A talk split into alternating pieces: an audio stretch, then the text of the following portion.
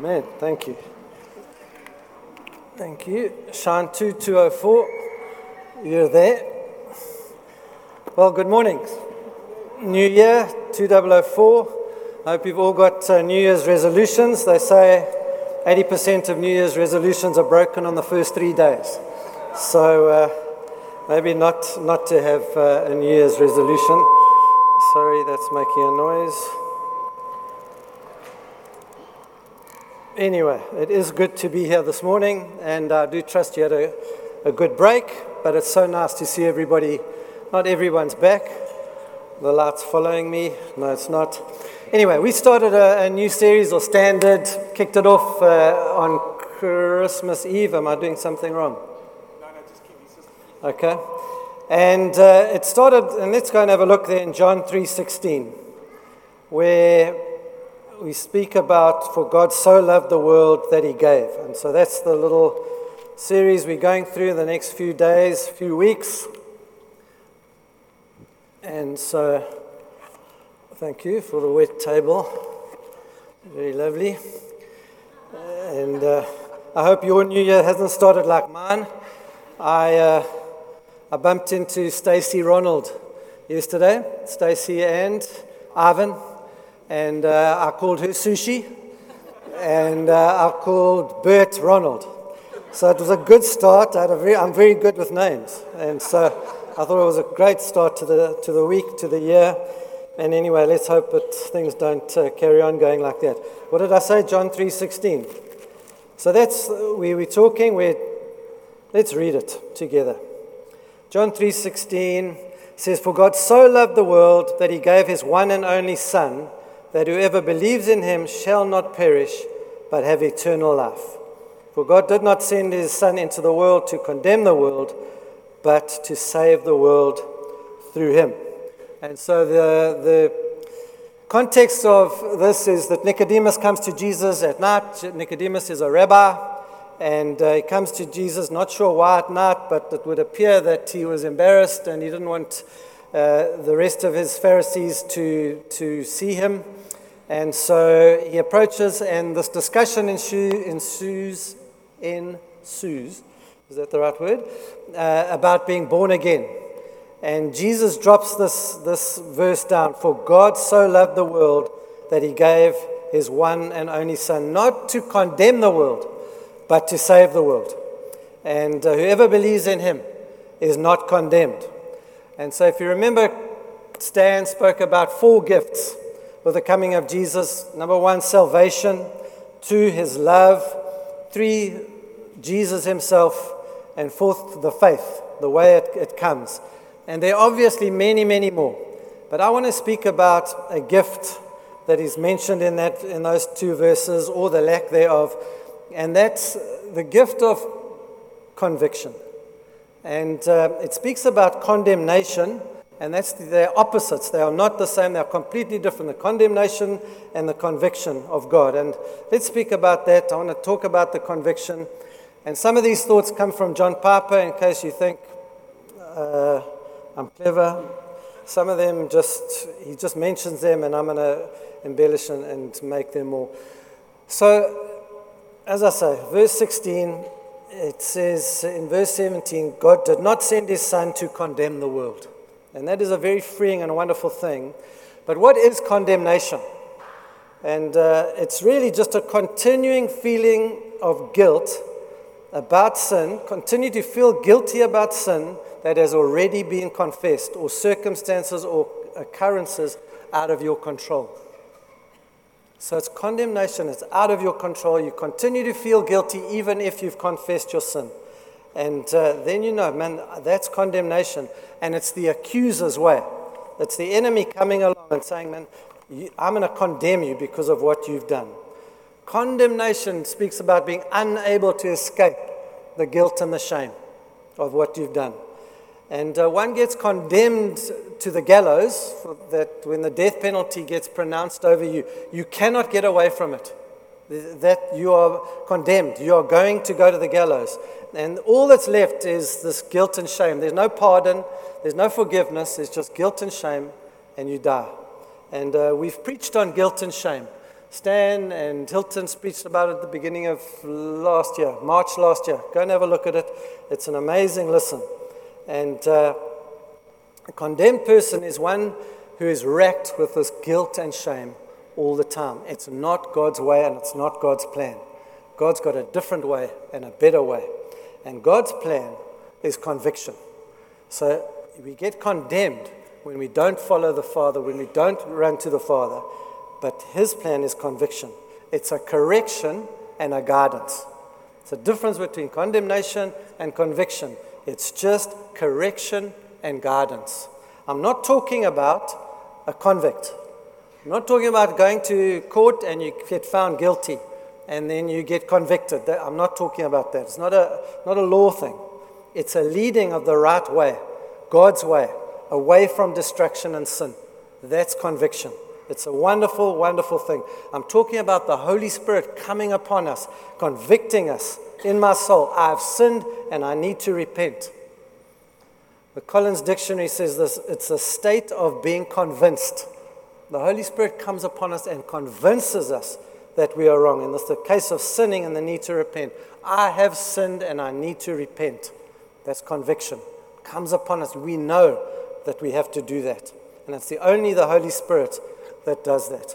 If we go and have a look in John chapter 16, verse 7 to 11. Amazing thing, if you, I, I tell you what, this is a good resolution that we bring our Bibles to church, not devices. They say you, bring, you, you read 30% faster out of the black and white of a book than on a device. Just saying. You don't have to, of course, but it would be fantastic if you did. So in verse 7, it says, But I tell you the truth, it is for your good that I'm going away. Unless I go away, Jesus speaking, the counselor, the Holy Spirit, will not come to you. But if I go, I will send him to you. When he comes, he will convict the world of guilt in regard to sin and righteousness and judgment. In regard to sin, because men do not believe in me. In regard to righteousness, because I'm going to the Father, where you can see me no longer and in regard to judgment, because the prince of this world now stands condemned. Condemnation is for those that don't believe in Jesus. It is meant not for people, it is meant for the devil and his cohorts. You and I were never meant to be condemned. You and I are meant to be convicted so that we repent and come to the Father. It's a wonderful, radical thing. The Holy Spirit convicts us, not any other reason but to come to Him. The devil will never come to Jesus, therefore he stands condemned. He will go to hell. Let's not be the one that joins him in the same fate. And then the most freeing, wonderful scripture the world has ever heard, ever, ever, ever, is in Romans 8, chapter, chapter 8, verse 1. It says, Now there is therefore no condemnation for those in Christ Jesus. Isn't that a wonderful thing? You cannot be condemned if you are in Jesus. In John 3:17 it says for God did not send his son into the world to condemn it. I've read it. But to save the world. Whoever believes in him is not condemned, but whoever does not believe stands condemned because they have not believed in the name of God, his own and only son, Jesus. In 1 John 3 verse 20, if our hearts condemn us, we know that God is greater than our hearts and he knows everything. Basically saying, even if I condemn myself, Jesus doesn't condemn me. Isn't that amazing? Our mind plays games with us all the time, but Jesus will not condemn us.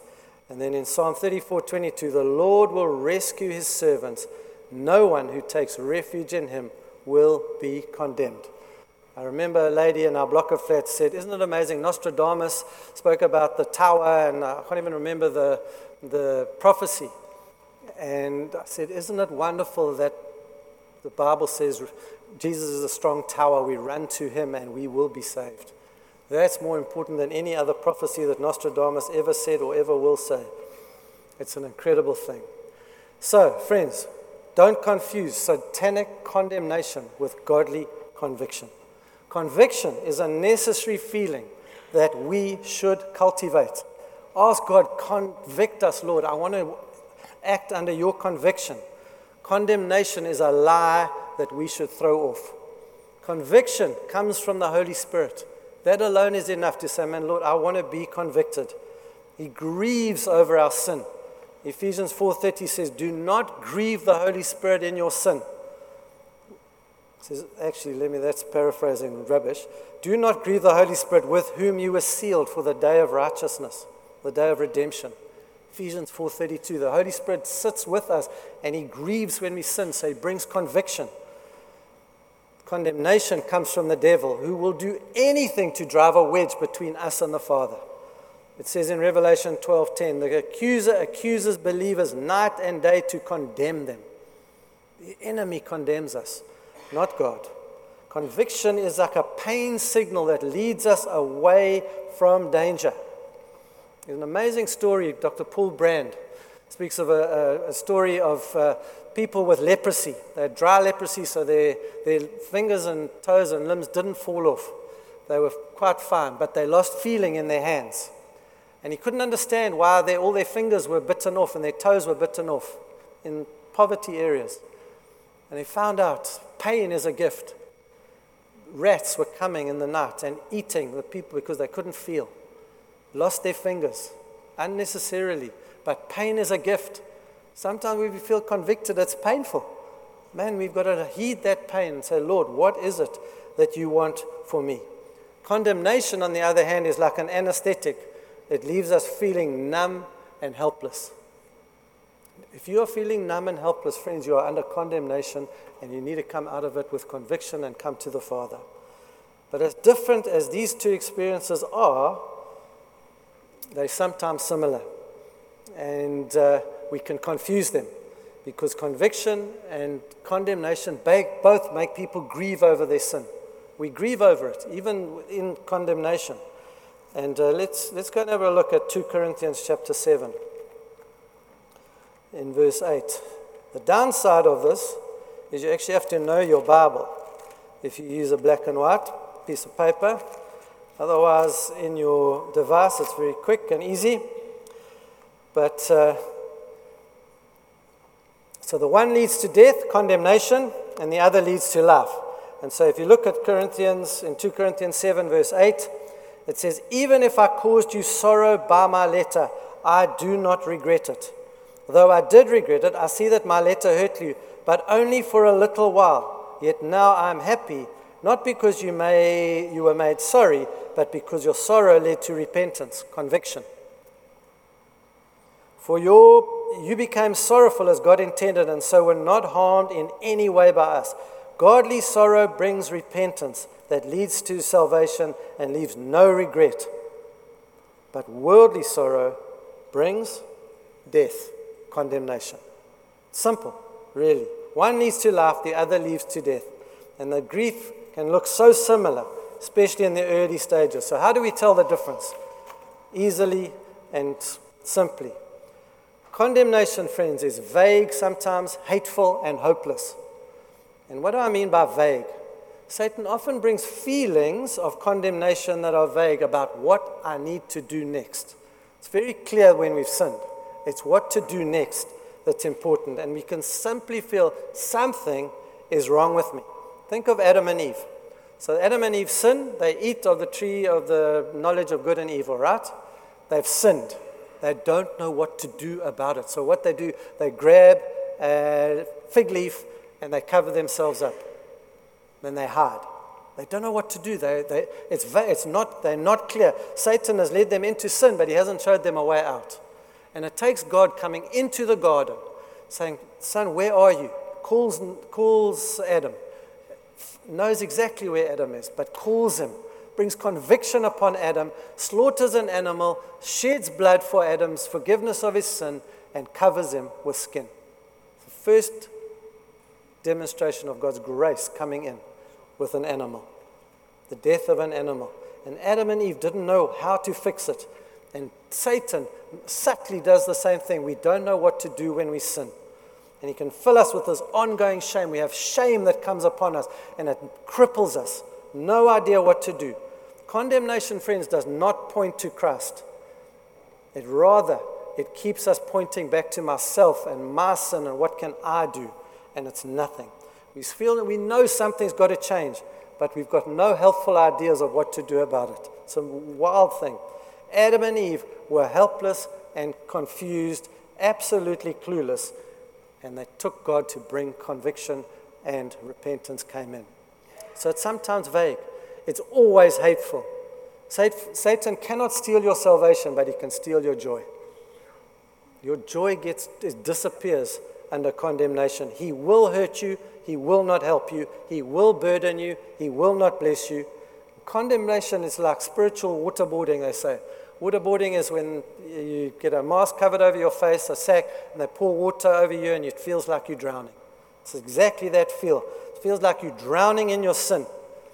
In, in Zechariah 3:1 with Joshua the high priest, he showed me Joshua the high priest standing before the angel of the Lord, and Satan was at this right hand side accusing him all the time, confounding him. You've sinned, you've done this, you've done the next. But actually, we need to go to the Father. We feel hopeless. It makes us think, I'm a lost cause, I'm useless, no one wants me, no one likes me, and my sin is going to entangle me forever. I'll never change. God hates me, He doesn't care about me, He has cast me off. If you're feeling that, you're feeling condemnation, and it's a lie.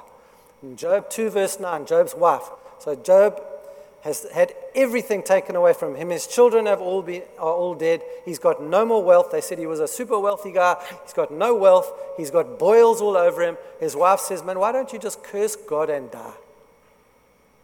There's no way out. Job says, No, no, no. There is a way out. I will not stop praising the Lord. There is no hope in the grief that Satan brings. Condemnation, friends, is always a lie for Christians. So, what's the way out? The way out is conviction. It's very clear. Condemnation can feel like a cloud of shame hanging over you. It never goes away.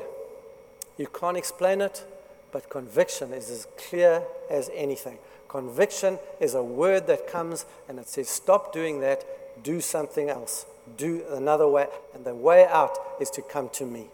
Let's go and have a look in, in 1 Samuel 24, verse 5. It's a clear path, conviction. It's clear to you, it moves towards repentance. In 1 Samuel 24, verse 5, it's the account of David. Saul is running, uh, Saul is chasing David.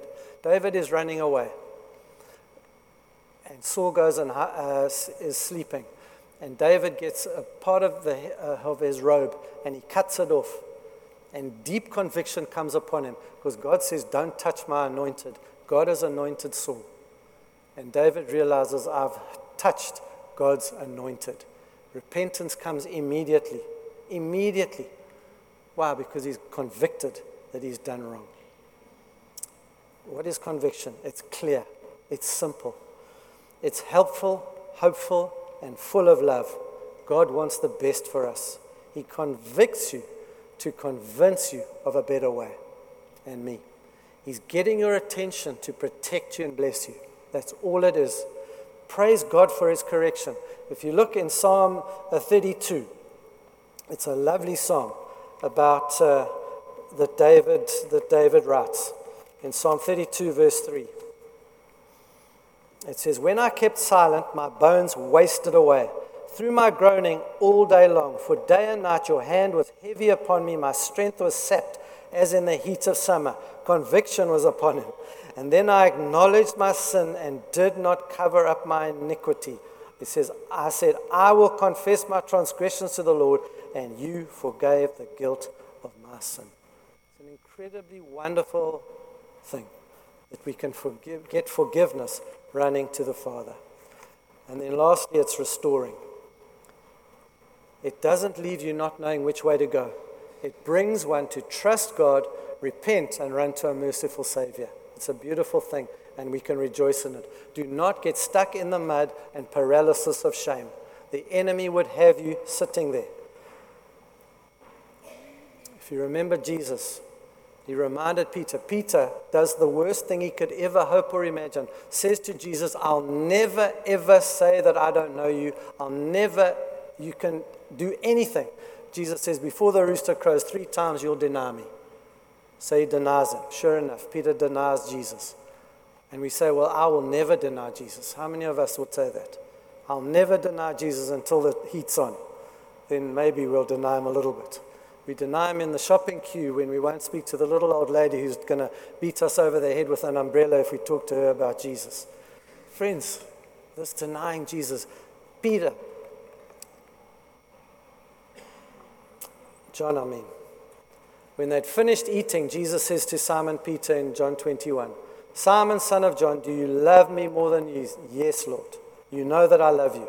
Jesus says, Simon, son of John, do you love me? Yes, Lord. Third time, Simon, son of, of John, do you love me? Peter was hurt because Jesus asked him the third time, Do you love me?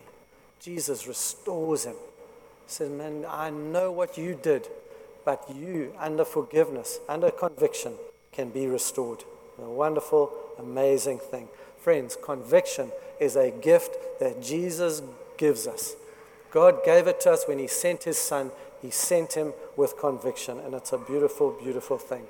And what do you get? What emotion goes through you when you get a wonderful gift, or any gift for that matter? It's the gift of joy. Joy comes upon you. It's an amazing, amazing thing. And uh, when we refuse to listen to the Holy Spirit's conviction, what's the first thing that goes? It's our joy. Cannot have joy when conviction is, is ignored. And uh, if you remember David, the story of David, so please go and read all these stories in, in 2 Samuel. David gets, uh, King David, king of the Israelites, sends his army out to battle. The Bible says that the kings went to war with their armies. Not David. David's got clever. He knows that God's with him. Sends his army out, looks out of his window, sees this beautiful woman bathing, and says, mm, That'll do for me. Commits adultery with Bathsheba. Wonderful idea of David's. And uh, worse than that, she, not worse than that, but part of the process is that she falls pregnant. So he thinks, oh, my now what? What a Charlie. No problem. I'll bring Uriah, her husband, back from the battle, and he can sleep with her, and he'll think it's her, his child. And Uriah says, Not a chance, he's not going near his wife. How can he do that when the rest of his men are, are in the battle? And long story short, Bathsheba is pregnant. So he says, Okay, no problem. What I'll do, I'll make a plan. See, he knew he had sinned. He knew he was under this conviction of God and knew had sinned. So he thought, well, what I'll do, I'll make a plan myself. And he gets Uriah killed. Gets Uriah sent to the front of the battle line. Uriah gets killed. And the, the head of the army sends a message back Bad news, Uriah's dead. Don't worry, says David. Actually, good news for me, but don't, don't distress. Don't worry about it. And he didn't let that grief of sin take him to repentance. He started with adultery, and friends, it got worse. As he tried to make a plan for himself, what happened? He commits murder. So, from adultery to murder to what next? It's like pornography, friends. Pornography, pornography never starts with hardcore pornography. It always starts with softcore, little, little bit of nakedness here and there, no problem, and it grows, and it grows, and it becomes hardcore, and it grows, and it grows, and you end up on death row, and every man on death row, literally, when they did a study of it, was addicted to pornography, and it becomes worse, and murder gets committed, and it gets worse. David started with adultery, and it got to murder. Friends, sin, that's how sin consumes us. It gets worse and worse and worse. It doesn't start worse, it starts bad and gets worse. That's just the way it is. And it's the way that it, it went with, with David. And it's how we handle it that leads to condemnation or we let conviction break in. And there's no joy until we approach God with repentance. We end up sinning more and more in our failed attempt to find joy from our own world. And uh, it's an amazingly terrible thing. But, Psalm 51 is the most beautiful psalm, or terrifying, depends if you're sinning or not. if you're sinning, it's a good psalm to read and get forgiveness. It's a beautiful psalm. But in 2 Samuel 12, you'll see the story, 11 and 12, you'll see the story I've just told you about. But in Psalm 51, so David has sinned. He's allowed conviction to come upon him. It's a radical thing. The, the child is born to Bathsheba. Child gets born, and God takes the child from David. The child dies. Psalm 51, in verse 1 and 2 Have mercy on me, O God, according to your unfailing love. According to your great compassion, blot out my transgressions, wash away all my iniquity, and cleanse me from sin.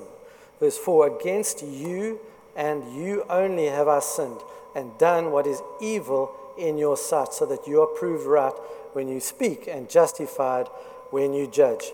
Verse 7 Cleanse me with hyssop, and I will be clean. Wash me, and I will be whiter than snow. Let me hear joy and gladness. Let the bones you have crushed rejoice. Friends, God's discipline is hard. Don't kid yourself that it's an easy thing. I just repent, it's a happy day. It says here his bones were crushed. It's not always easy, but it's good. Create in me, in verse 10, a pure heart, O God, and renew my steadfast spirit within me. It's David's journey from going his own way all the way to murder and coming back to repentance when the conviction of God breaks into him. It's a wonderfully freeing, unbelievably wonderful thing. And then his son dies, and he fasts while the son is dying. He fasts and he prays, and his, his servants, he sees David looks up and he sees his servants whispering, and he says to them, My son has died, hasn't he? And they're too scared to tell him. But they say, Yes, your son has died. It says in 2 Samuel 12, verse 20, says, Then David got up from the ground after he had washed, put on lotions, and changed his clothes. He went into the house of the Lord and worshipped. Conviction always leads to worship. Always. It's a beautiful, beautiful thing. And it says, after he'd worshipped, he ate. I don't think we get that wrong. We just, I'm going to eat as much as I can. No, God's forgiven me. No, we worship and then we eat. It's a beautiful, amazing thing.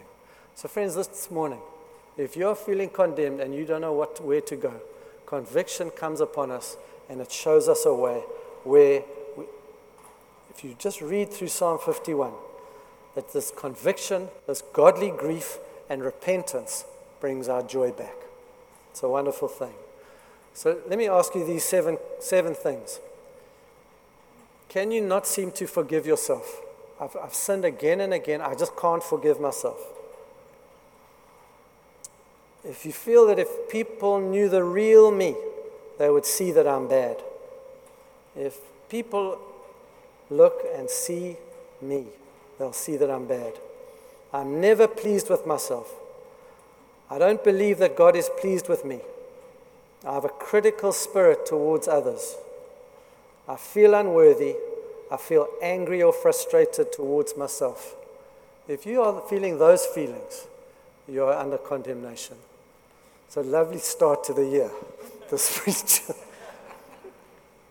but honestly, friends, it is the most freeing, grace filled message ever because the conviction of God leads to repentance and freedom. And we can live a life of 2024 free of Satan and his cohorts and his condemnation sitting upon us. Let's get free of that and live in the freedom of conviction this morning. Amen.